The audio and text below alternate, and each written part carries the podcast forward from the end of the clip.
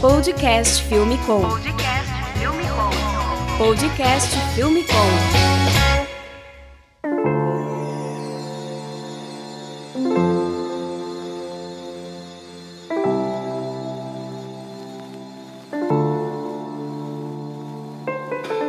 Podcast Filme Com no ar.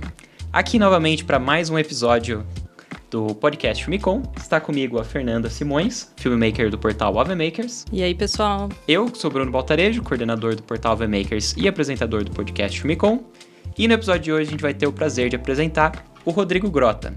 O Rodrigo Grota, ele é diretor de cinema, montador, roteirista, produtor, com diversos prêmios em festivais nacionais e internacionais. Além disso, o Grota também é professor de cinema em diversos cursos e faculdades e fomentador do cenário cultural cinematográfico com projetos e oficinas práticos em diversas cidades do Brasil. E aí, Grota, bom dia, tudo bom contigo? Bom dia, Bruno, bom dia, Fê. Bom dia.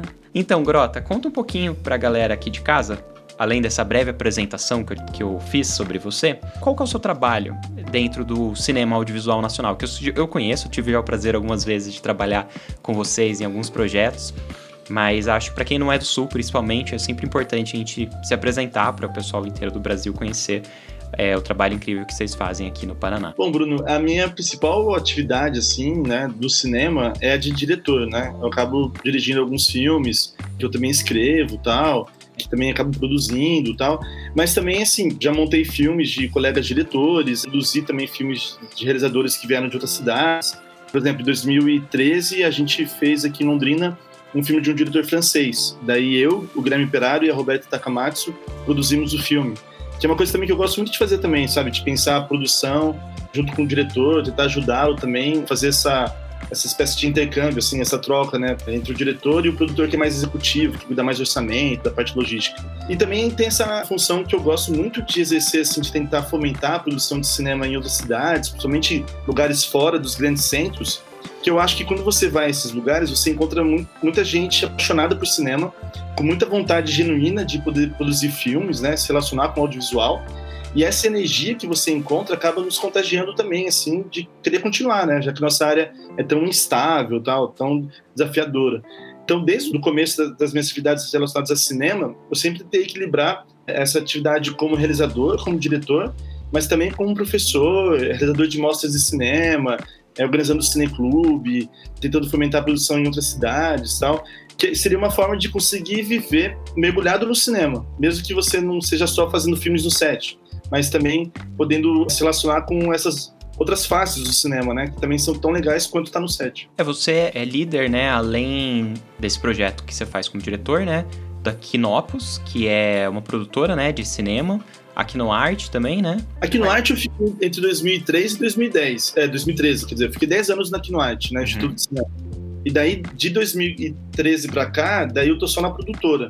Uhum. É porque a gente começou a fazer longas e, e também séries de TV, e daí começou a tomar mais tempo esses projetos, né? Ah, na época da Pinwhite a gente fazia só curtas.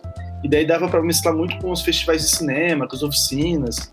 E daí, há mais ou menos sete anos, eu, eu repensei assim, falei assim, acho que agora é hora de tentar me dedicar aos projetos que vão tomar mais tempo também uhum. na parte de preparação do roteiro tal, e tal. E daí eu acabei ficando focado mais na produtora Knopos. Eu ia perguntar os projetos rolando, mas eu acho legal de falar também dos que já estão agora, que nem o, o, Super Família, que agora está disponível em streaming, é, e outros que já são possíveis de ver online. Quais são esses projetos que você acha que são mais chave, importantes para quem quer conhecer o, o, seu trabalho, conhecer o trabalho da produtora também? Ah, legal. Bom, a produtora começou em 2004 e ela sempre foi parceira da Kinoite na realização dos filmes. É, entre 2005 e 2010, a gente fez três curtas que a gente acabou reunindo no que a gente chamou de trilogia do esquecimento, que foram talvez acho que os curtas que apresentaram a produção de Londrina para festivais de fora, no Brasil, em outros lugares também, né? São os curtas Satoru So, sobre um poeta japonês que teria passado por Londrina, Booker Pittman, que é sobre um músico de jazz norte-americano que realmente passou por Londrina, nos anos 50, e é, Haru Ohara, que daí fecha a trilogia em 2010 que é sobre um fotógrafo japonês que veio para Londrina no final dos anos 20 e viveu toda a vida dele aqui em Londrina. Esses três curtas acabaram meio que abrindo portas pra gente, assim, e daí, em 2014, a gente rodou o nosso primeiro longa aqui em Londrina, chamado Leste Oeste. Infelizmente, foi com um orçamento muito reduzido, na época tinha um edital de curtas aqui de Londrina de 80 mil, Então imagina que a gente rodou o filme só por 80 mil reais, ao longo de duas semanas, e daí pôde finalizar, e ele conseguiu extrair em festivais em 2016 e no circuito de cinemas em 2019, que foi também uma grande vitória também, né? Conseguir fazer uma produção independente, com tão baixo orçamento, uhum. é, chegar a passar em 15 cidades do Brasil, é, nas cinco regiões né, do Brasil e tal. Depois do Leste Oeste, a gente começou a aprovar também projetos maiores, assim. Daí vieram as séries Brincando com a Ciência, uma série infantil, que foi dirigida pela Roberta Stacamato, nessa né, fui roteirista. Essa série estreou na TV Cultura, em 2017. Depois veio Super Família, que daí que a gente conheceu você, né? A gente rodou em 2017 essa série, foram três meses de filmagens em Londrina. São 26 episódios de 13 minutos cada, ao todo dá 5 horas e meia de ficção. Então foi o nosso maior projeto até agora. A série estreou em agosto de 2019 na TV Cultura e faz acho que dois meses que está no streaming, né? Dá para ver na Look, dá para ver no NetNow, também no Vivoplay. E agora a gente soube também que em breve vai passar num festival cinema infantil que também passa para programação também voltada ao, ao, público mais novo, assim, né, de 10 a 12 anos tal. Então também ainda vai percorrer alguns festivais infantis também o Super Família. Depois do Super, a gente fez também um documentário é sobre um assalto lendário que houve aqui em Londrina em 87, é que sete homens entraram num banco, fizeram 300 pessoas de reféns por sete horas levaram todo o dinheiro que tinha, não só nesse banco, mas a cidade toda. É um filme chamado Isto Não É um Assalto. Foi aqui em Londrina esse assalto, 10 de dezembro de 87, que era o aniversário da cidade. E a gente fez esse documentário, lançou o documentário nos cinemas em 2018, também está disponível atualmente em streaming e tal. E por último, a gente fez o Passagem Secreta, que é o nosso projeto, era longa-metragem para cinema. Talvez seja o maior projeto, assim, envergadura logística e tal. É um filme de 95 minutos, infantil, que eu diria também que não é só voltado para o público infanto-juvenil, assim, ele também tem uma relação com o público um pouco mais velho e tal. Uhum. E mostra a, jornada da Alice, que é vivida pela atriz Luisa Quinteiro, aqui de Londrina, e que ela vai ter que enfrentar seus medos particulares para poder se relacionar novamente com a sua família, com a sua mãe e tal. É um filme que a gente ainda está finalizando, né? A ideia era estrear em 2020, no segundo semestre. Mas devido à pandemia, a gente teve que daí tornar a pós-produção um pouco mais lenta, porque está sendo à distância. E daí talvez ainda estreie esse ano, mas a gente ainda.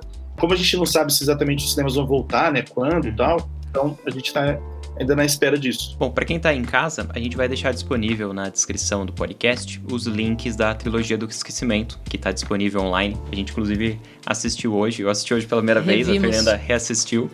Eu adoro, eu acho lindo os três. Ah Sim, que legal. Muito Toda a estética, a filmografia muito legal, muito bonito. Super sensível, né? Principalmente o, o Satoru Uzo e o Haru, Oza, o Haru Ohara. Os japoneses. é. Eu acho eles lindos. E eu lembro no Satoru Uzo, eu acho bem curioso o roteiro do filme, que começa falando que é um trecho extraído de um documentário do Jim Kleist.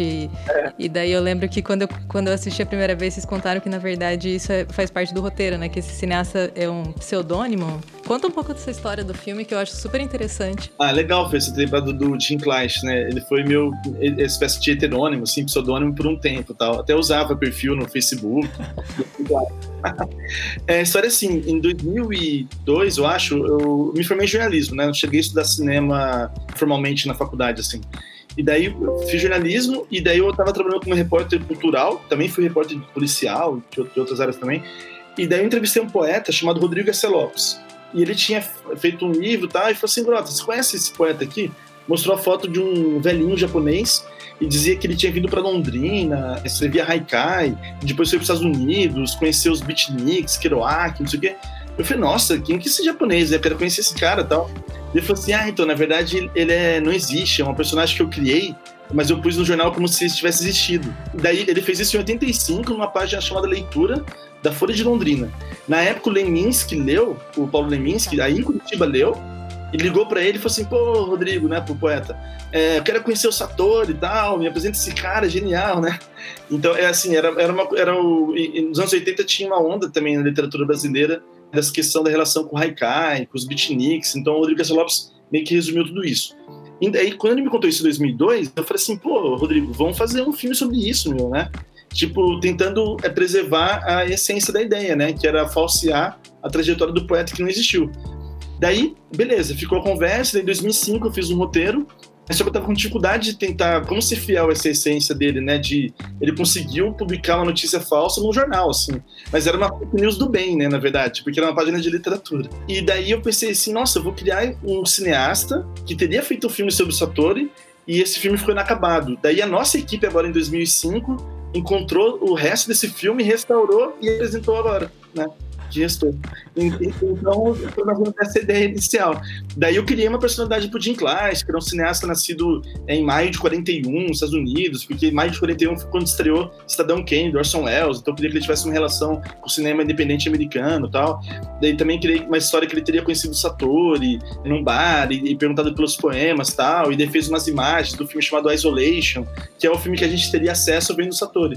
E daí tem aquela voz em off também, né, que é toda é escrita ficcionalmente, né? E quem gravou a voz em off é o nosso diretor de arte, o chamado Zé, o Zé de Aguiar, mas que a gente conhece mais por Zé Nietzsche, né? Que é fascinado pelo filósofo alemão Nietzsche. É verdade, eu lembro disso. O Zé Nietzsche. Não, e assim, quem conhece o Zé, né, Fer, é improvável achar que ele vai gravar uma voz em off, né? Ele é super tímido e tal, meio do jeito dele, assim. Não só gravar boa, a voz um em off, como ele também participou como figurante, né, no Booker Pittman. O Booker Pittman faz um executivo do estúdio, gravando jazz ali em Nova York. Eu lembro também que teve, eu não sei, eu acho que foi na, na gravação do Haru Ohara que ele tinha quebrado a perna. E daí ele participou das gravações também com a perna quebrada e vocês levavam ele para cima e para baixo de caminhão, tipo numa picape. Nossa, é verdade. O, o Zé deu trabalho no Haru Haru, porque tava com a perna quebrada, quebrada. E vocês chamavam ele de algo a ser carregado? É, nossa, realmente. E teve uma pré-produção muito longa esse filme, porque a gente queria recriar a Londrina do Haru do final dos anos 40, começo dos anos 50, né?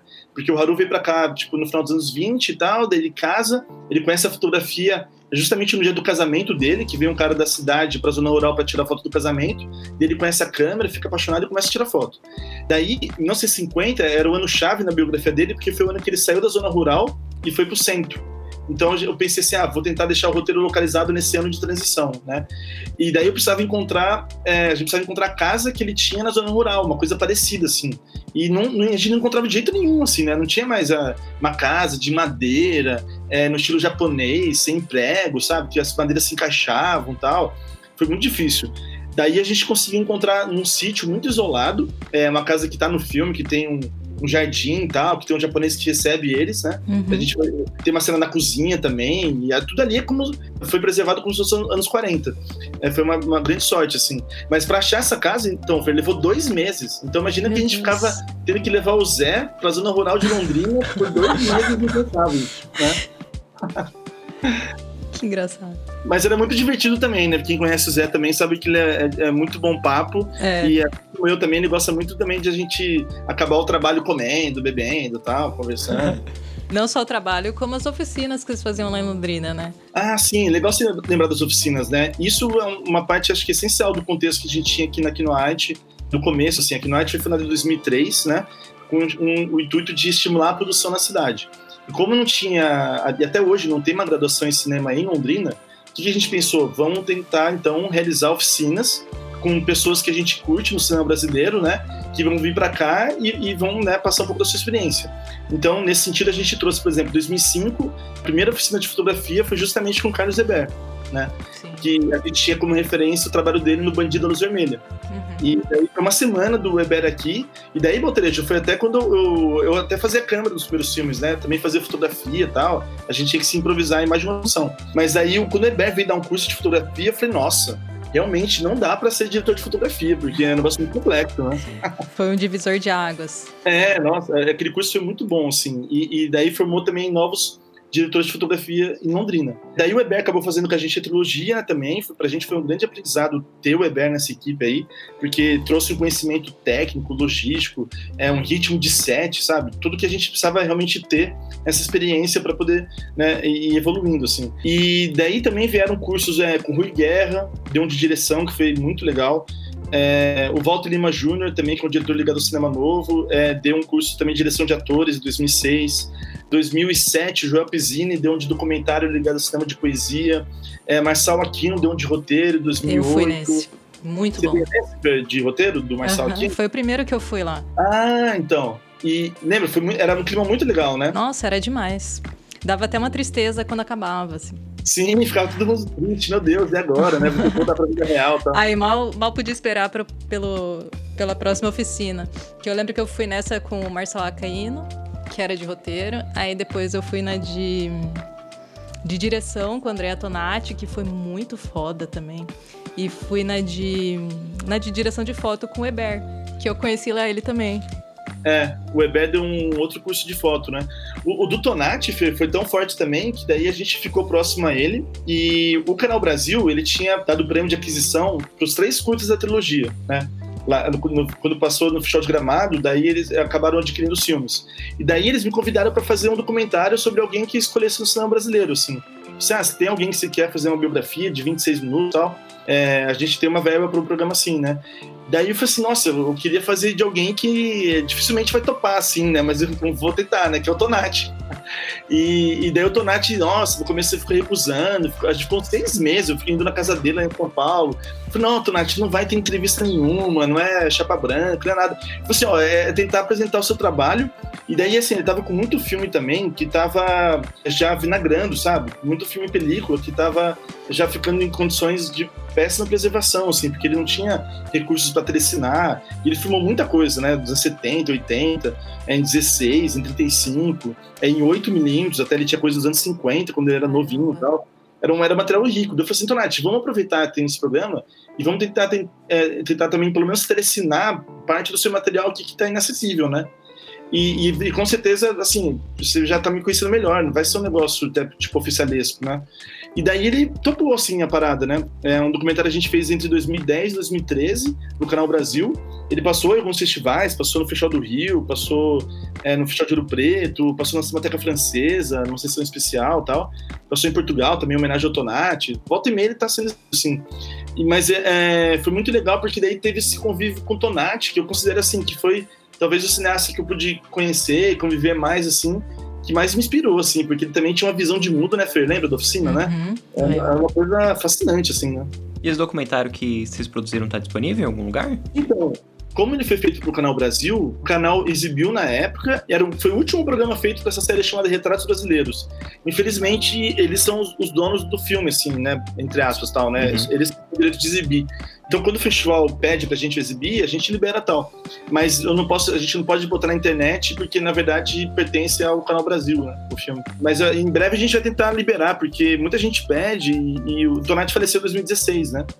E também eu acho que assim, é uma, uma, forma também de quem não conhece muito os filmes dele ter um primeiro contato, assim, porque ali a gente botou trecho de todos os filmes e também dos filmes inacabados também, né? E lógico, ele falando também sobre cinema tal. E ele falando sobre cinema, Bruno, é como se fosse um cara que ao mesmo tempo tem uma formação assim, humanística muito forte, ele pintava, lia muito tal, e ao mesmo tempo um cara que foi para campo assim de uma maneira muito radical, tipo, ele chegou a passar oito meses na selva filmando os indígenas, sem voltar para a cidade, assim. Então ele tinha um, esse espírito do, meio que da renascença, assim, aquele, aquela pessoa que é, investiga várias áreas ao mesmo tempo.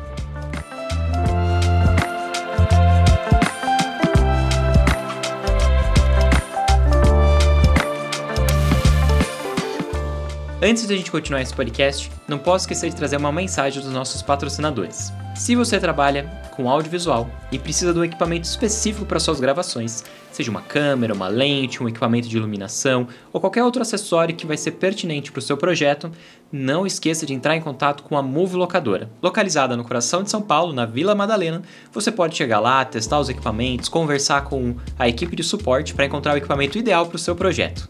Além disso, se você quiser comprar um equipamento ao invés de alocar, dê uma olhada também na loja do Filmmaker. Lá você encontra os principais equipamentos de audiovisual num precinho super em conta.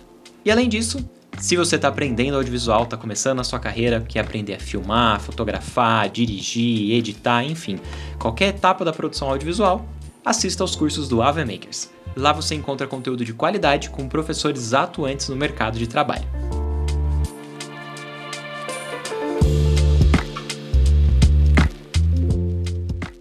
Como que é feito o cinema nacional, como que você consegue viabilizar um projeto, iniciar um projeto.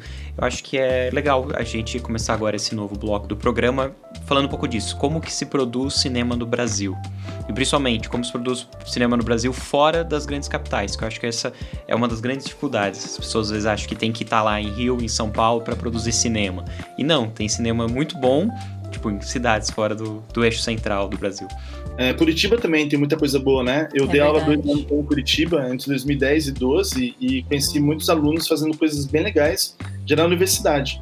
Então, a questão da produção, né? Primeiro, eu tentar dividir assim que a gente pode ter três formas de produzir. A mais comum no Brasil é a partir de recursos públicos. Depois eu entro nessa aba. A segunda forma, que é intermediária, é, seria a partir de um apoio privado, né? Vamos supor que você consegue um, um patrocinador da família, o seu pai, ou se não também alguma empresa que topa bancar alguma coisa.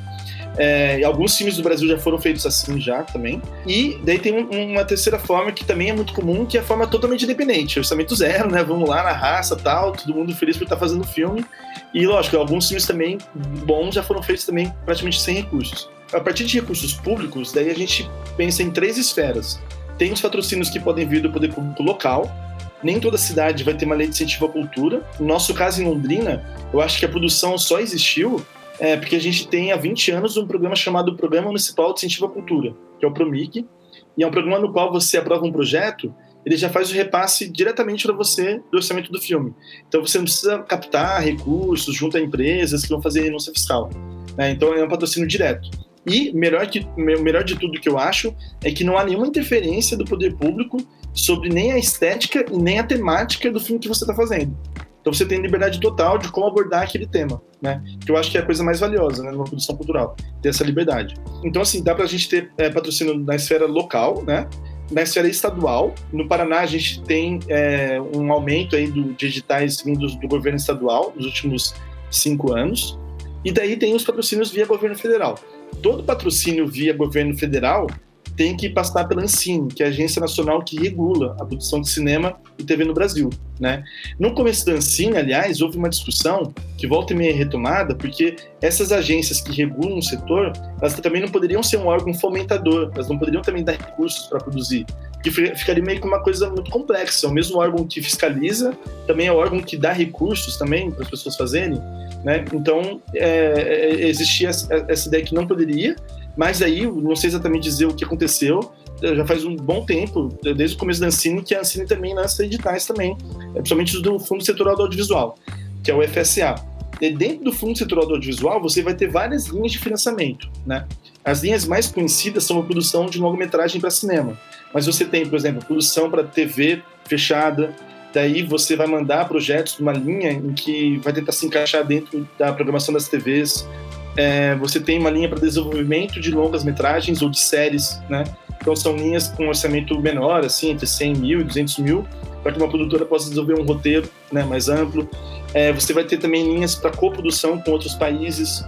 Daí não são todos os países que entram nessa linha. Por quê? Porque cada governo vai ter que fazer um acordo com aquele outro governo para poder é, meio que fechar né, quais são os parâmetros dessa, dessa parceria. Que eu me lembro, assim, o Brasil tem acordo com a Argentina, tem acordo com Portugal, tem um acordo recente com a Itália, tem acordo com o México, e está tentando ampliar cada vez mais esse leque de coproduções, né? O Brasil ainda tem uma grande quantidade de burocracia para conseguir fazer coprodução, né? E por isso não é algo tão difundido aqui como é na Argentina, por exemplo. A Argentina consegue fazer muitas coproduções com a Espanha, com os Estados Unidos, é, e no Brasil não, a gente ainda tenta passar por cima dessa questão da burocracia, né? E daí, bom, daí além desses editais, essas linhas de financiamento para desenvolvimento e também para produção, tem também as linhas de financiamento para distribuição, né? Não são tantas, né? Mas aí a, as, as, empresas que também são distribuidoras de filmes podem apresentar um projeto para poder é, fazer o filme circular, principalmente nas salas de cinema que eu me lembro, acho que os últimos valores que eram destinados a esses editais era por volta de 150 a 200 mil reais, né? Então, assim, hoje no Brasil, eh, seguindo os parâmetros dos editais Ancine, um longa de baixo orçamento seria um longa de 1 milhão 250, mais ou menos, né? Que é o que o, o Mink, o antigo Mink lançava como longa PO, de baixo orçamento, 1 milhão 250 mil. E um projeto de distribuição seria mais ou menos 10% disso, 150, 125 mil, né? Mais ou menos isso, né? Agora, sim, muito difícil, né? Leva tempo, a produtora primeiro conseguir aprovar o projeto para produzir o longa. Depois ela vai ter que aprovar também, ou a distribuidora ter recursos para conseguir fazer esse filme circular, né? Por isso que um projeto de longa no Brasil, com certeza vai demandar de quem está fazendo um envolvimento profissional e afetivo de pelo menos cinco anos, né? No, no caso do Last West, eu comecei a escrever o roteiro em 2010, a gente filmou em 2014, estreou em festivais em 2016 e só no ano passado estreou no circuito mesmo de cinemas, 2019, né? Então, nossa, é, agora é estreou no streaming, depois de 10 anos. Então, assim, é comum ter mais ou menos essa jornada tão longa relacionada a um filme.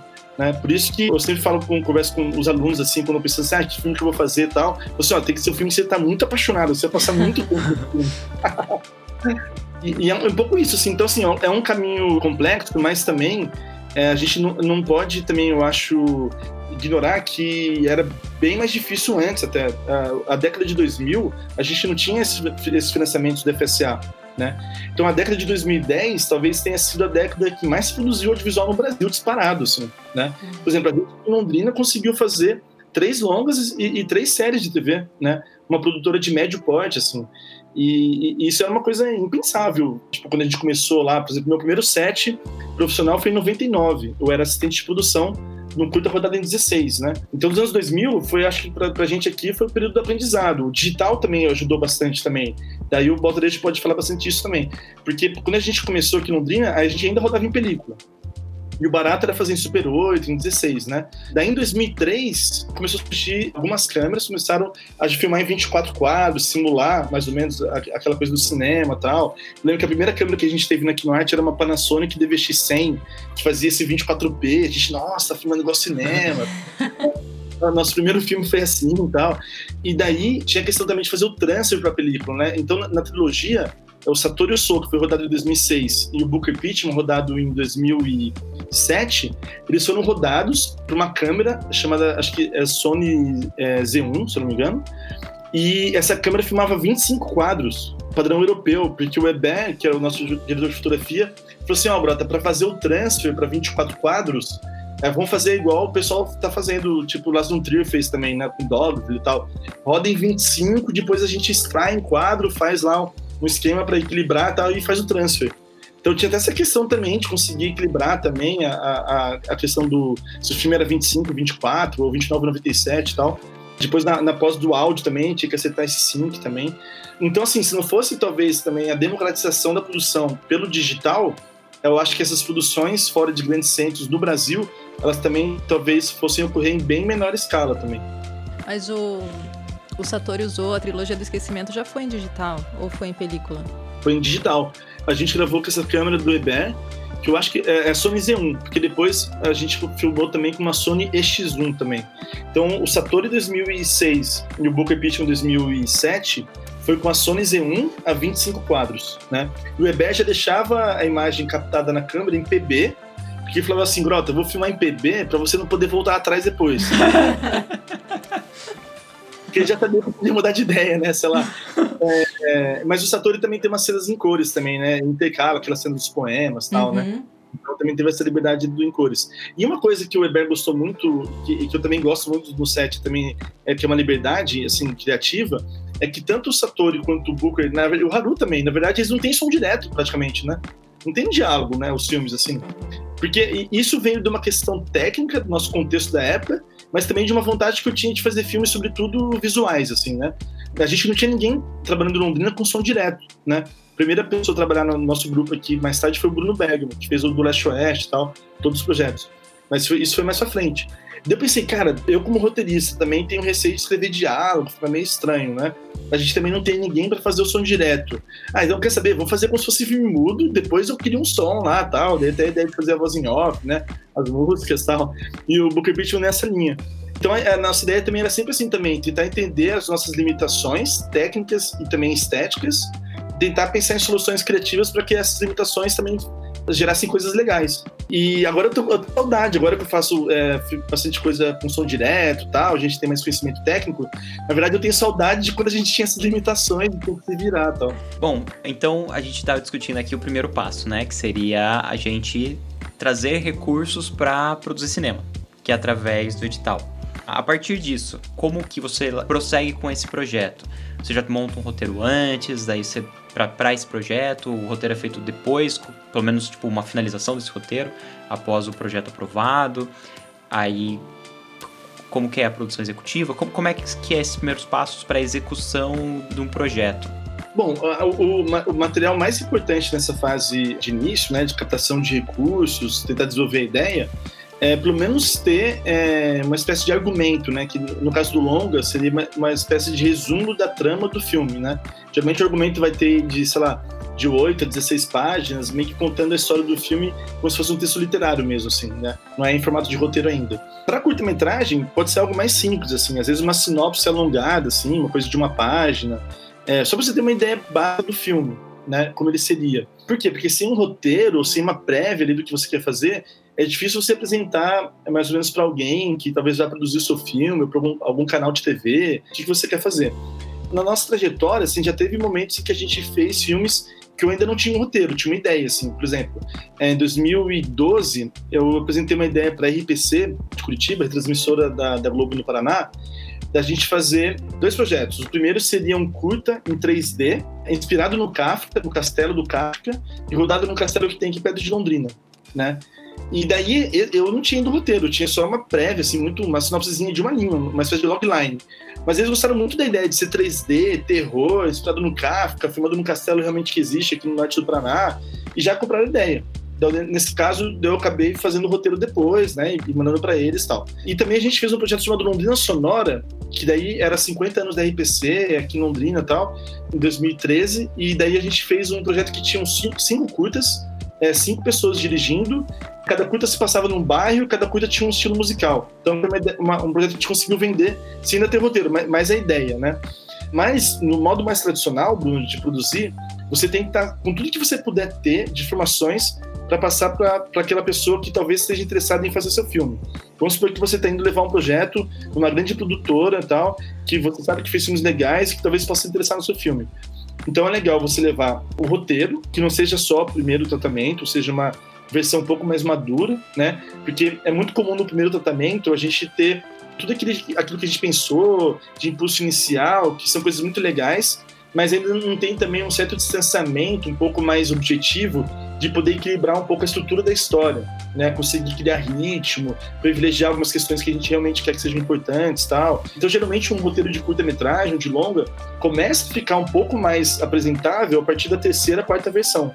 É, é quase impossível um roteiro de primeiro tratamento já sair muito bom, assim, né? São raríssimos os casos. Daí, além do roteiro, se você puder também criar já um arquivo, uma apresentação do que seria o seu filme visualmente, eu acho que você consegue comunicar de maneira muito direta para aquelas pessoas que você quer que façam o seu filme, né? uhum. né? E nessa, e nessa é, publicação visual, daí podem entrar também é, referências de pintura, de fotografia, até se você quiser fazer desenhos, ou até hoje em dia é muito comum quando tu vai se vender série, ideia de série, as pessoas costumam editar uma espécie de teaser juntando clipes de outras séries que acho que tem a ver e tal, né? Eu acho que sim, nesse momento de você facilitar a compreensão de quem vai bancar o seu projeto, eu acho que daí tudo bem você usar de vários lugares tal, né? Faz parte do processo. Só não acho que talvez seja muito interessante, depois que você está fazendo o seu, o seu filme, ou sua série, né? Você ficar muito refém também daquilo, daquilo que você já viu e gostou também. Que isso pode meio que aprisionar você, né? E você meio que achar que está fazendo o que quer, mas na verdade está só reproduzindo já exemplos né, que você viu e está no seu inconsciente. Né? No fundo, a grande dificuldade, eu acho, de realizar algo no audiovisual, para cinema e TV, é que a gente naturalmente já é apaixonado por filmes e séries e, e gosta de ver muita coisa. E daí, na hora que a gente vai produzir, o trabalho mais rico é quando você realmente encontra algo autêntico dentro de você mesmo e das pessoas que estão juntas com você. Mas para isso acontecer também, tem que estar tá todo mundo muito atento também, até que ponto você realmente está sendo é, honesto, sincero, autêntico diante daquilo, ou está só reproduzindo uma coisa que você viu lá e achou que tem a ver e tal. Então é um processo muito delicado, né? Conseguir equilibrar tudo isso, né? Mas eu acho também fascinante, assim, porque quando você entra num projeto que tudo está aberto mesmo, livre, assim, para percorrer essa jornada, essa troca de ideias, sentimentos e tal, geralmente eu gosto de falar que é uma aventura, é sempre um processo do qual você sai modificado, assim, para sempre, assim, né?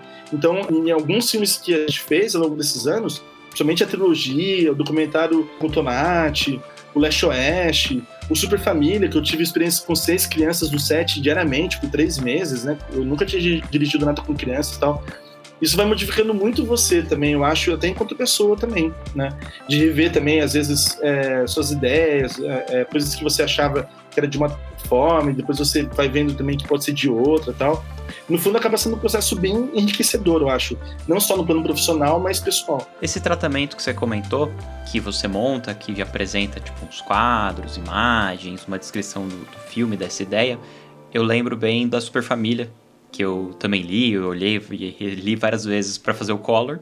E inclusive quando eu dou palestra, aula de color, eu costumo mostrar o PDF pra galera saber como que é esse processo do ponto de vista do diretor que chega no colorista. Eu achei ele bem, bem bonito, bem legal e bem didático para quem vai fazer a finalização, para quem vai editar, para a pessoa entender a ideia, a concepção que está na cabeça do diretor quando ele está pensando nesse filme, tipo, ter os elementos visuais, ter as referências, o contexto. Eu acho que isso é, é super importante é, para quem vai trabalhar no filme para conseguir conversar melhor com esse filme. Eu vou deixar disponível, com autorização do, do Rodrigo, do Grota, o PDF, para quem tiver curiosidade em ver esse tratamento do Super Família. No PDF, se não me engano, tá ainda chamando com o nome original, que é Família Família Família ou. É, será que chama Família Família? Agora eu não lembro. Eu tenho a impressão que estava no primeiro título, porque eu acho que foi a única vez que eu vi que tinha um título anterior ao Super Família. Ah, é verdade. Que... Foi aprovado pela Família Família, daí a gente descobriu que tinha uma série já com esse nome. Caramba. É, a gente, puxa, e agora, né? Daí a gente trocou pra Super Família. Que é até mais legal, eu gosto é. mais. Ficou mais legal, né? Eu também achei que ficou mais legal. E é uma série incrível, né? Ela é linda, tanto a direção de arte quanto a, os roteiros, a história, eu acho tão acho legal. legal. É, é, até legal o tratamento vou deixar disponível para quem esse, esse, documento, né, do, da ideia, para quem quiser ver e depois assistir a série para comparar. Que é interessante para a pessoa ver como que vem a ideia e disso se traduz depois na, no resultado final. Uma coisa que eu posso passar para vocês também é o roteiro dos curtas, do Satori, do Booker e do Haru. Ai, que legal! É, porque, porque geralmente, Fê, é um tipo de roteiro que o pessoal é, sempre pergunta, bom, mas tem roteiro esse filme aí e tal, né? Não, eu queria até falar com você sobre isso, porque dá a impressão que várias coisas são no improviso ali na hora, né? Tipo, no feeling, você tá fazendo e daí pô, ia ficar legal um plano assim, um movimento assado. Aí eu queria até perguntar para você, tipo, quanto que é roteirizado e quanto que você deixa assim de uma margem para improviso, digamos assim, durante a gravação? Então, no caso da trilogia, tinha assim um roteiro, até porque os três projetos acabaram sendo financiados pelo poder público, né? E daí eu cheguei até, Bruno, no primeiro roteiro do Satori, acho que foi o primeiro roteiro, assim, de um filme maior que eu tinha escrito e tal. Cheguei a botar até umas imagens que eu achava que tinha a ver, assim, para o pessoal entender e tal. E, e, como também tinha essa questão de ter imagens em cores, de imagens em PB, eu cheguei a criar parte do texto com cores, assim. Tipo, ah, o que tá em verde vai ser em PB, é, o que tá em tal cor vai ser tal coisa, tal, fingindo que é arquivo, não sei o quê, pra ficar mais claro. Então é um, é um roteiro assim, todo meio explicativo até para não confundir a galera tal. Mas mesmo assim, quando a gente tava rodando o Satori, eu lembro que teve gente da equipe que chegou assim, ô, oh, mas essa partida não foi filmada pelo Jim Kleist, por que a gente vai filmar de novo? Né? Aí você disse, prazer, Jim Kleist. Até o Weber queria que fizesse uma ponta como o Tim Clash, numa cena do Kiberama ali, que tem um balcão grande e tal, de costas e tal. Mas eu, eu falei, ah, não, deixa, vamos, deixar, vamos deixar o mistério e tal. Mas é impressionante como depois que o Satori estreou também, muita gente veio conversar. Falei que conhecia o Satori, que lembrava que era um japonês da zona rural de Londrina, escrevia poesia e tal. tipo, Olha só. o cara não, né, não existiu, né? Tanto que o nome japonês é, tem um significado bem legal, que é Satori é luz, iluminação, insight, né? E o so, é, que a, a pronúncia de, é, do, do, filme é mentira. O, o so é, é, falso, mentira. Então, o filme significa falsa luz, na verdade, Saturno So. Que então, era uma, era uma brincadeira do Rodrigo Garcia Lopes para brincar com esse planeta que não existia, né? Mas então, assim, tinha um roteiro. No caso do Booker Pittman, daí foi diferente, porque eu, eu, naquele caso, não queria fazer um filme com roteiro. Daí eu pensei, puta, e agora, né? Eu pensei, bom, vou tentar organizar uma versão que seja um pouco o resumo da, do percurso biográfico do Booker. Mas aí, na hora de filmar, vou tentar fugir disso. Mas aí, quando você tem uma pressão do, pessoal da produção, Bruno, o, o, o né, direção de arte, pô, mas a gente precisa ter uma coisa concreta agora, porque o que, que, eu vou produzir, né, de arte e tal. Daí eu pensei assim, não, então vamos escrever algo que sirva para eles terem uma ideia assim, quais cenários a gente vai criar, né, aquele cabaré dos anos 50, quarto lá do Booker Pittman com a amante e tal. Foi o nosso primeiro filme em estúdio, aliás, também. A gente não tinha feito o filme no galpão, que a gente alugou, pra construir aqueles cenários, né? E daí teve um roteiro mais esse sentido, mas aí as ações eram ações que eu tentava tentar é, criar no momento, assim. E no Booker, naquela cena de cabaré, a gente tinha duas câmeras, a câmera 1 ficava o Edé, eu tentava passar as ações relacionadas ao Booker, né? Aquele cabaré. Na câmera 2, daí, eu tentava fazer coisas de improviso. Então eu falava assim, por exemplo, um figurante, vai naquele barman lá, puxa papo com ele e dá e, e pra, alguém assim, e tenta seduzi-lo tal. E daí rolava dar uma mini história dentro do curto, né? Sei lá. E daí o pessoal tocando jazz mesmo, rolando, que não tinha som direto, né? Então, assim, surgiram várias histórias reais ali naquele microcosmos do filme, né? Foi, foi uma filmagem muito intensa. Eu lembro que a gente acabou, acho que a segunda diária do cabaré tinha 50 figurantes, acabou umas 3 e meia, 4 da manhã. O pessoal tava tão empolgado que a gente pegou, foi pro Bar Valentino aqui em Londrina e ficou até 7 da manhã lá, festando também. Nossa, que massa. E o Haru Ohara, daí, assim, tinha uma estrutura é, dramática do roteiro, pensando nas fotografias que ele fez ao longo de 50 anos, né? E daí eu tinha mais ou menos as temáticas, assim, as fotos autobiográficas que ele fazia, os autorretratos, ele tinha as fotos de família, as fotos que ele fazia de contemplação na natureza tal. E também tinha é, fotos que eu adorava, que eram as fotos abstratas, né? Que ele começou a fazer. Quando ele começou também a ler revistas, que o Haru era autodidata. Mas depois ele começou a ler umas revistas também que falavam de fotos é, que vinham do Japão, de outros lugares, tal, ele começou a ficar mais atento também à produção contemporânea, né, dos anos 50. E daí tem fotos maravilhosas né, nesse período. Então tinha estrutura, mas aí no, no, caso do Haru foi bem radical porque a gente não tinha nenhum ator no set. Até o rapaz que faz o Haru, ele é um professor de física chamado Marco. Qualquer, até hoje eu tenho contato com ele, tal, sempre reencontro. E aquelas crianças todas, né, também são crianças que a gente convidou, tal. E também os adultos ali são pessoas que a gente encontrou numa feira chamada Feira da Cell, aqui de Londrina, que é uma feira que os japoneses vão, fazem todo ano uma festa e tal. Então, assim, é um filme que não tem nenhum ator profissional, né? Tinha até duas filhas do Haru que fizeram pontas no filme. E daí, assim, eu tentava ter uma atitude de direção que, na verdade, era não dirigir a cena. Tentar assim, motivar um ponto de partida e deixar as, as, coisas acontecendo, e daí a gente vai registrando quase como se a gente não estivesse lá. Né, era uma forma de dirigir, assim, tentando preservar esse espírito, porque as fotos do Haru parece que são, também são muito espontâneas, né, genuínas, tem uma pureza ali e tal. Uhum. Parece que não tem uma intenção de alguém que está por trás. Então eu tentava recriar isso. É, dá para perceber, assim, no filme, que ele tem... Algumas cenas parece que tem um caráter mais documental, assim. Parece que é, tipo, meio observador de um momento em família, né? Sim, é legal você falar do documental, né, Fê? Porque é, a gente fez os filmes é, assumindo que eram filmes de ficção né? O Satori mais ainda, né? Porque o Satori não existiu. Mas daí, o Booker Pittman, quando ele entrou em Gramado, é, o pessoal até perguntou assim, oh, mas é, essas cenas todas aí, vocês conseguiram de arquivo, de algum lugar e tal? Achavam que as cenas do cabaré eram um arquivo. Não, é cena que a gente criou em Londrina, né? Ficcional, né? É, não tem nada de, de arquivo. Só no finalzinho do filme tem um crédito pro Booker tocando com a filha dele, que é Liana. E no caso do Haru, ele passou em vários festivais de documentário, Haru Hara. E a gente, pra gente foi um filme de ficção, assim, totalmente, né? Com é, não atores, né? Mas fazendo as cenas tal. No final que entram as cenas em Super 8, é, que o uhum. filho do Haru, o Sunao Hara, fez do Haru. Que eu achava importante também, né? Mas eu lembro que a gente tinha consciência dessa mescla e dessa indefinição um pouco dos gêneros. Eu lembro que eu tava editando o Booker Pittman, daí o Bruno Guerin tava do meu lado, né? Daí eu falei assim, Bruno, olha só, é, tem uma parte que vai entrar com a voz do Booker Pittman falando, né? Que é um depoimento dele de real mesmo. Ele falou assim, cara, é, essa voz aqui, muita gente vai chamar o filme de documentário. Que tem essa voz aqui do Booker, porque o resto todo do Booker é ficcional, né? Aqueles outros depoimentos não, não é real, do, do Kerouac, do... Ah, não. Não, então, é tudo, assim, é, é, real, mas tudo sempre tem a ver com o Booker, né? Eu fui coletando os depoimentos, assim, o Paul Train falando, né? Uhum. Depois do Kerouac falando Charlie Parker parece o Buda, não sei uhum. o quê. É, eu pensei assim, ah, tudo que tem a ver com o espírito do Booker Pittman, que era um cara que era aventureiro, é, foi para França nos anos 30, conheceu o Pixinguinha, vem para o Brasil, para América do Sul, é, faz a primeira união do samba com jazz tal, vem para Londrina nos anos 50, né? Tipo, o que, que era Londrina nos anos 50? Uma cidade que assim tava começando a crescer tal, toca em cabaré aqui, depois vai morar na rua, é, fica viajando assim é, é para várias cidades pequenas tal, com prazer de poder estar com o seu instrumento musical e, e tocando assim. Então ele era um, um espírito bem livre e também, por outro lado, autodestrutivo também ele não queria ter uma carreira no jazz, assim, né, ser um grande nome. Ele queria viver a música. E daí eu pensei, bom, curta tem que ter um pouco disso. Daí a estrutura da montagem é bem quebrada nessa um pouco por isso, assim. Eu queria mostrar pela estrutura do filme esse, essa faceta da, da, personalidade do Booker de ser meio autodestrutivo também.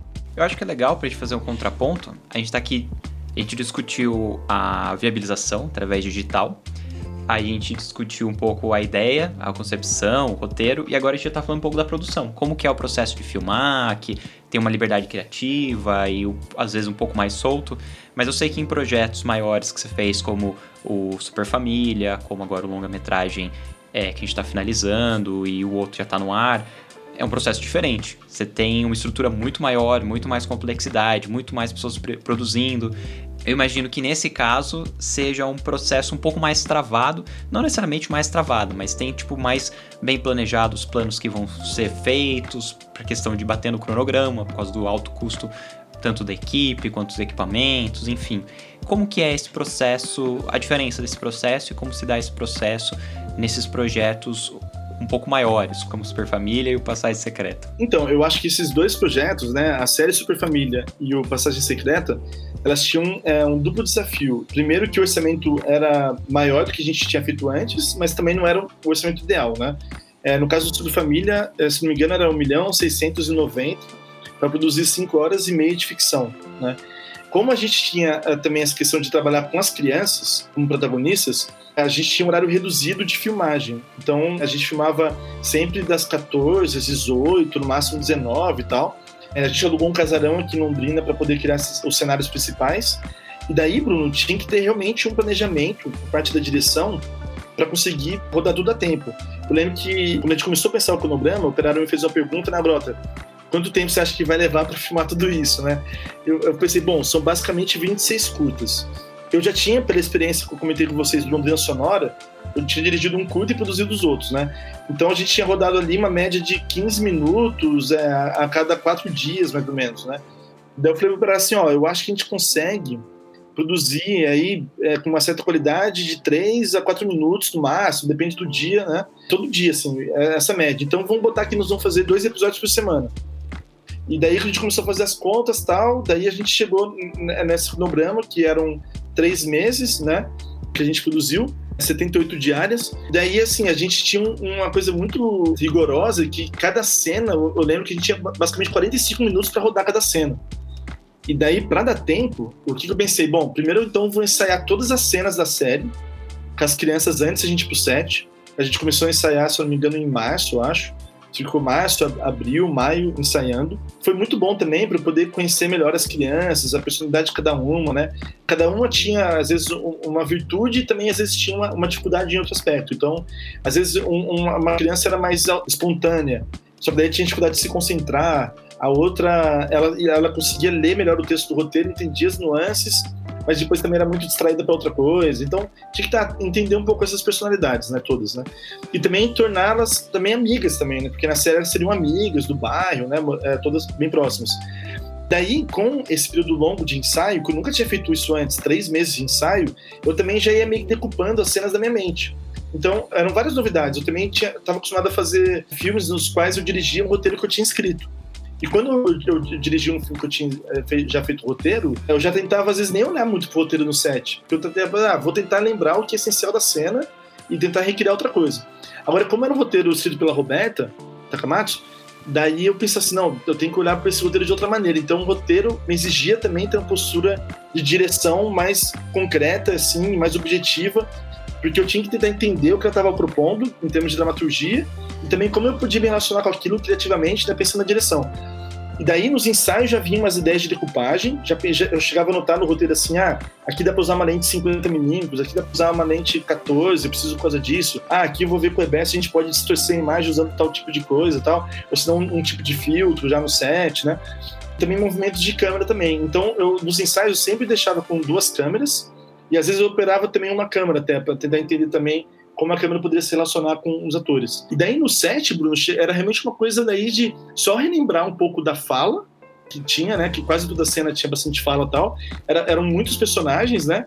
E daí tentar é, extrair o melhor possível dentro daquele tempo muito enxuto que eu falei pra você, 45 minutos por uma cena. Então a gente também rodou sempre com duas câmeras, para poder ter múltiplos pontos de vistas, né? E tentava também facilitar essa questão de a, a Roberta, que ele me assistente de direção também, passava o texto um pouco antes com os atores, antes de entrar em cena, relembrava algumas coisas. Então, quando eles entravam ali no set, eu meio que só afinava, dava, assim, mais ou menos, relembrava mais ou menos o ritmo, algumas coisinhas que a gente tinha pensado e executava. Mas, por exemplo, teve cenas que a gente fez num campo de futebol, que eram externas, né? Não sei se você lembra desse episódio e tal, que, nossa, a gente rodou, acho que, sei lá, 30 cenas numa diária só, é, que tava um, um, calor daqueles de 40 graus, assim, tinha torcida também na arquibancada, tinha jogadores de futebol do time adversário, que não eram atores também, eram jogadores de futebol.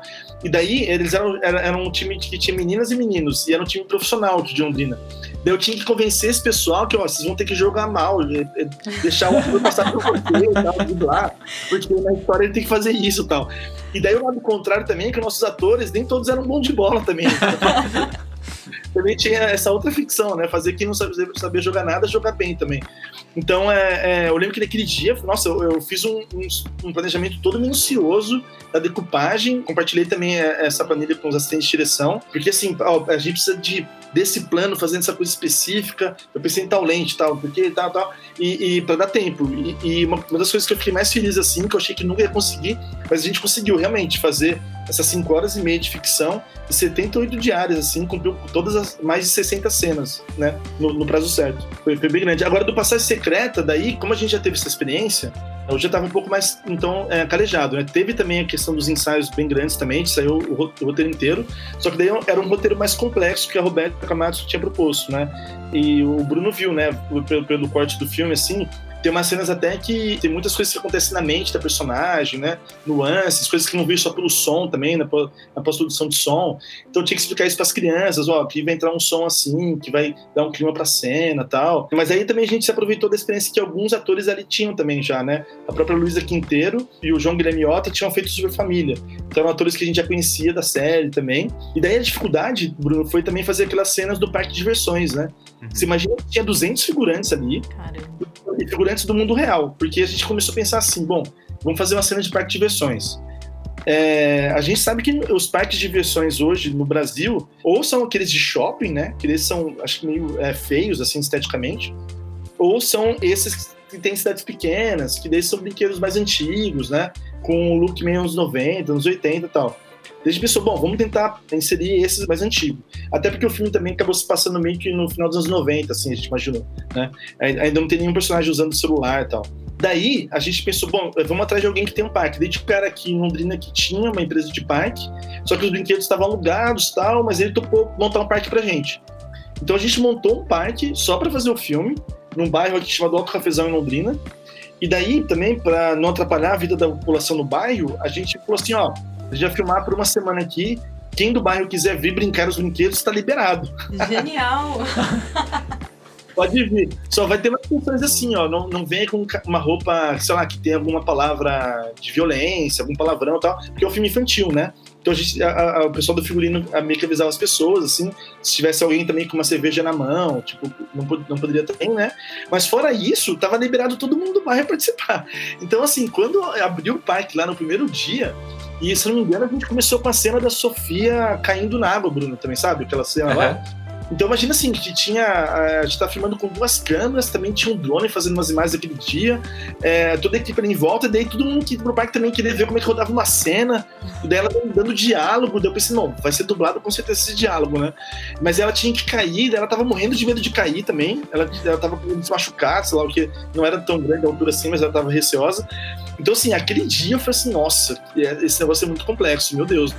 E, e daí a gente é, tinha feito uma decupagem também minuciosa, mas muita coisa sai do controle, assim, não tem como, porque tinha perseguição, uhum. tinha aquela comédia de cinema mudo, né, de personagem que corre e tromba no outro, tal, e daí você tem os figurantes que não são figurantes profissionais, mas que também dão verdade para aquela imagem, né, porque são pessoas que a gente sabe que existem, tal, né, que geralmente quando você vê um filme feito em estúdio, assim, tal, né, principalmente em TV, assim, só, são só aqueles figurantes que passaram pela maquiagem, né, que já foram pré-selecionados, que estão com uma roupa lá do acervo de figurino tal.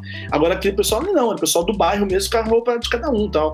E eu, eu acho que essa verdade é legal também trazer para o filme.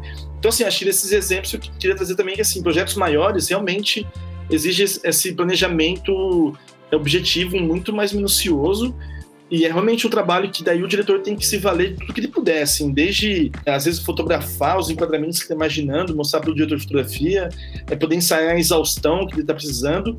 E também, às vezes, tem diretor até que gosta de fazer pré-montagem com ensaio também, ver se a cena está funcionando, né? Uhum. Grava o ensaio e pré-monta tal. Eu, eu ainda não fiz isso, assim, tal. Mas cada vez mais eu gosto de ter mais tempo de ensaio, que eu acho que me ajuda não só na direção de atores, mas também pensar já a decupagem, já, mesmo que não tenha cenário, nada ali, eu já imagino assim, ah, aqui pode ter um tipo de lente e tal. É, acho que a gente podia, para avançar essa conversa, acho que a gente discutiu então a produção, a gravação, acho que a gente podia chegar agora no momento da pós. A gente terminou de filmar. Quais são os desafios que a gente tem para finalizar um filme? Bom, eu comecei também meu trabalho como diretor e montador, né? Tinha contado com vocês. Mas o primeiro filme que eu dirigi, ele chama Londrina em Três Movimentos. Tem trilha sonora do Arrigo Barnabé, que é um músico aqui de Londrina. Uhum. E a gente, é, Fer, tinha filmado por cerca de três meses também, porque é um filme que não tinha ser humano, não tinha história, era uma observação sobre Londrina, só que a cidade totalmente vazia. Tanto na natureza, quanto no, na, no centro da cidade, quanto também em cenários surreais, assim. E daí então era um filme mais de observação, um filme mais plástico, né? E daí na hora de montar esse filme, assim, eu falei, nossa, é, eu não sabia mexer em programa de edição, nada. Daí eu, eu, passei dois, três meses indo todo dia na casa do montador para entender esse processo.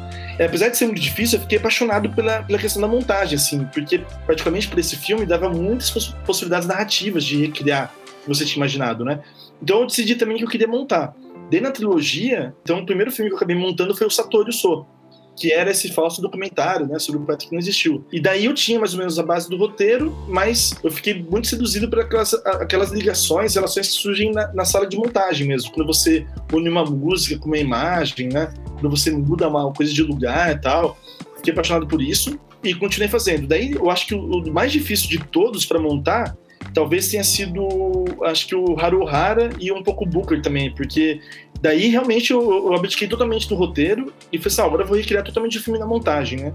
Então o Booker já era uma espécie até de é, ato consciente que eu queria ter contra o roteiro do filme, sabe? Tentar reconstruir o filme na montagem. Então levou bastante tempo, assim, eu lembro que fiquei dois, três meses montando cada curta e meio que trabalhando diariamente e tal.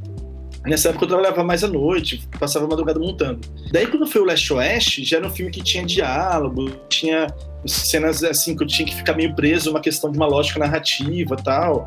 Levou também uns dois, três meses de montagem, mas acho que foi daí um desafio diferente, assim, porque eu, eu acho muito difícil também fazer um filme narrativo também, seguindo esse modelo clássico que a gente tem, que vem muito do cinema americano, né? É, é, mas também que tem bons exemplos em todas as cinematografias. E eu não tinha ainda feito um filme com bastante destaque para os atores, para os personagens, para os diálogos. O Last West era esse desafio. A maior dificuldade foi conseguir, ao mesmo tempo, contar a história e tentar ainda inserir alguma coisa do que eu sempre gostei, que era a questão de privilegiar o visual, alguns silêncios tal. Daí, no caso do Super Família e agora do Passagem Secreta, como é voltado ao público infantil, daí, por um lado, tem já uma história mais concreta, assim, que já vem do roteiro, né? Com começo, meio e fim, e até tem, tem também ter os conflitos mais é, explícitos sobre o público, porque é público infantil, que está começando a sua vida de espectador, né? Então tem que estar tudo mais claro.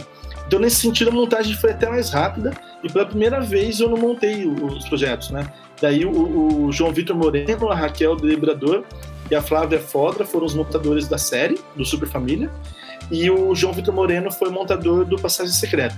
O que eu fiz como diretor foi acompanhar bem de perto esse processo da montagem, e eu confesso que foi tão prazeroso quanto, assim, porque dava para relembrar o que a gente filmou, ver o que tá funcionando, o que não estava funcionando.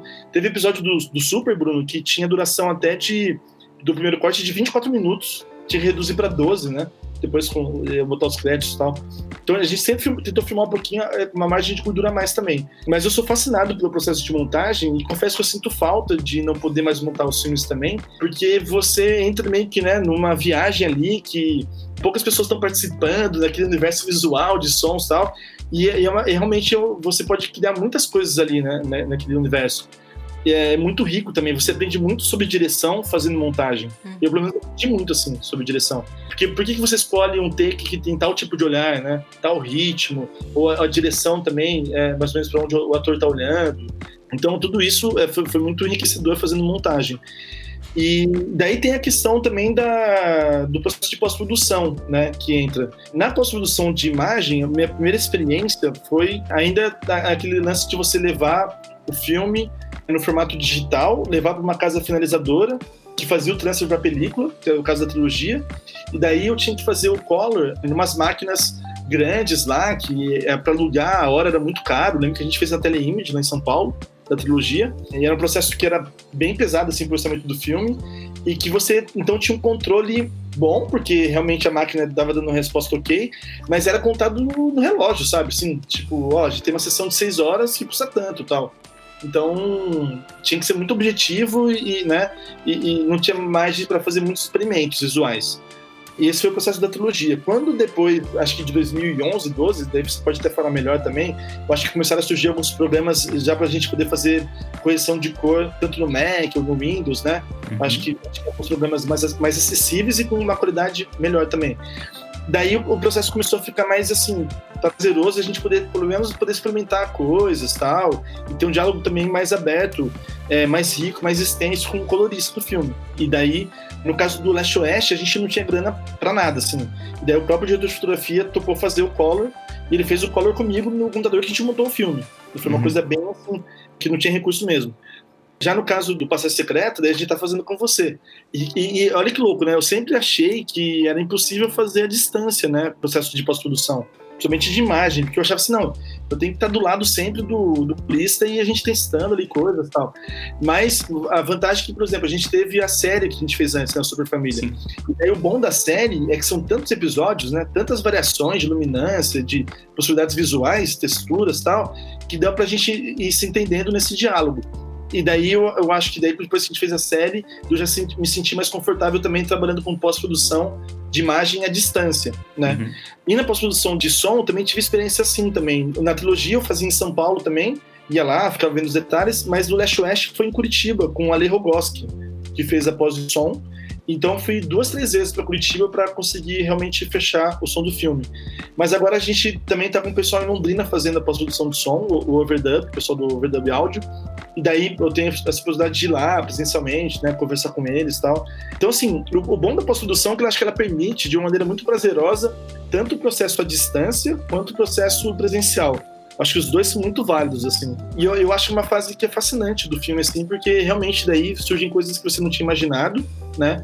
É, coisas que às vezes alguém que não estava no set propõe para você e faz você ver de maneira diferente e tal.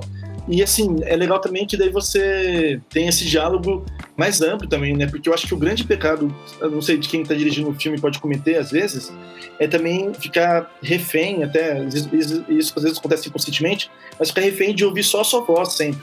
Que massa. Bem gostoso escutar você falando de cinema. Dá vontade de trabalhar.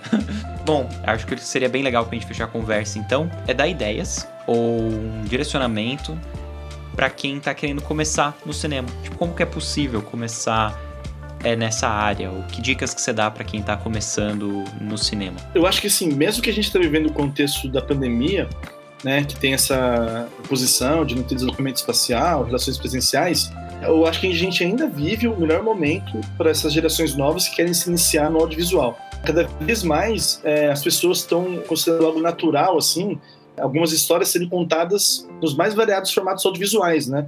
As pessoas hoje já estão mais assim abertas a assistirem um curta no seu iPad, ou no seu notebook, ou no seu celular, já sabem o que é um curta-metragem, né? Eu lembro quando a gente começou lá, meu primeiro set na vida foi em 99, falei pra vocês, né? Então eu falava assim, falava pra alguém, ah, tá fazendo um curta. Tipo, ah, mas o que é um curta-metragem? O que é isso, né? É, dá pra ver em algum lugar, na TV, no cinema, por que não, né?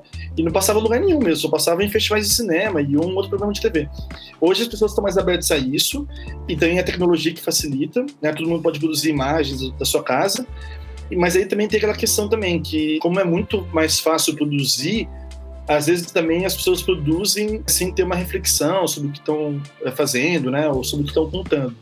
Eu acho que o, o, mais difícil, no fundo, sempre, é a pessoa conseguir entender ou descobrir qual que é a sua própria voz, assim, do que ela realmente quer contar, é, das, das, suas experiências, é, da sua jornada pessoal, afetiva. Porque no fundo, no fundo, a jornada de quem está fazendo um, é, cinema, né, fazendo filmes ao longo da vida, é uma jornada de autoconhecimento, né? Você vai muito investigando coisas da sua trajetória afetiva, às vezes que aconteceu com você de forma inconsciente ou não.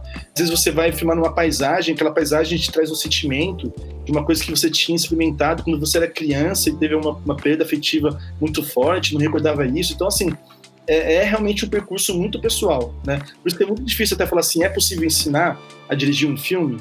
Né? Talvez seja possível ensinar a parte técnica de fazer um filme, né? Ó, oh, você para contar uma história no modo tradicional, você tem que fazer uma decupagem assim e tal, fazer de tal forma uma, uma dramaturgia e tal, e, e ok. Mas a, a, aquela, aquela parte que talvez seja o lado mais subjetivo, né, estético, realmente daí é, é o olhar de cada um, né? O olhar que cada um tem é, do mundo, que está acontecendo ao redor, dentro de si mesmo. Então, o que eu diria para quem está começando é talvez ter essa dupla preocupação, assim, tentar estar tá olhando para esse mundo externo de forma mais objetiva, o que está acontecendo, né? Todas essas contradições, injustiças, coisas que deixam a gente meio que é, inquieto, indignado tal. Tentar entender também o que, aquilo que deixa você né, indignado tal. É, por que você quer contar tal história. E também, ao mesmo tempo, olhar para si mesmo e tentar entender também coisas que estão dentro de você, impulsos, né, sentimentos, é, coisas que aconteceram que você talvez não lembre mais, mas que também são chaves ali, meio que portas para que você possa ampliar também esse universo interior seu também, né? Que você não fique também refém de ser uma pessoa só tão, uma visão de mundo tão estagnado, tão reducionista, né? Então acho que é isso, aproveitar que muitas histórias precisam ser contadas hoje em dia, até porque assim, as questões que a gente vive no mundo contemporâneo, esses embates morais, pelo menos eu acho isso, assim, quase ninguém consegue convencer outra pessoa só falando, né, assim, ah, eu acho que tal coisa deve ser feita, por isso e isso. Agora, quando você conta uma história, né, e é, constrói isso de maneira indireta, por meio de um storytelling e tal, de um de uma, de uma narrativa, às vezes aquele público que talvez não fosse querer ouvir o que você falou, vai conseguir se relacionar com o que você está passando de outra maneira. Por quê? Porque ele também está entendendo que não é você que está dizendo, são os personagens que estão mostrando, né? Aquela história que está mostrando, né?